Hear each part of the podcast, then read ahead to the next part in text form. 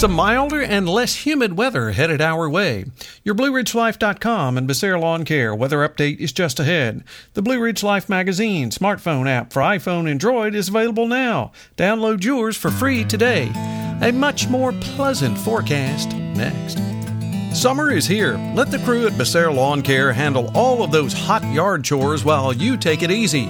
Mowing, weeding, mulching, raking, cleaning out those gutters, chipping, and more. One call. Carlos and his team at Becerra Lawn Care can make it happen. He brings all of his gear to you to get it done in a snap. Sit back and relax. Call Carlos at 434 962 3266. He'll call you back. That's Becerra Lawn Care at 434 962 3266.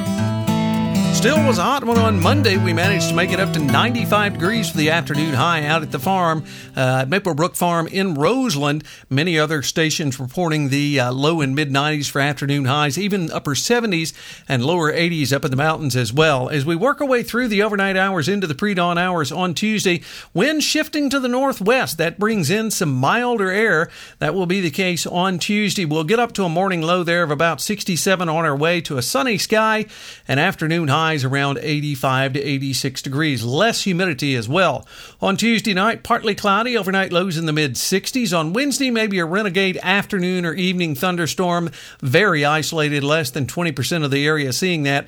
Daytime highs in the mid 80s. On Wednesday night, upper 60s. And then Thursday, a little bit warmer. We're back near 90 degrees with scattered afternoon thunderstorms and partly sunny conditions.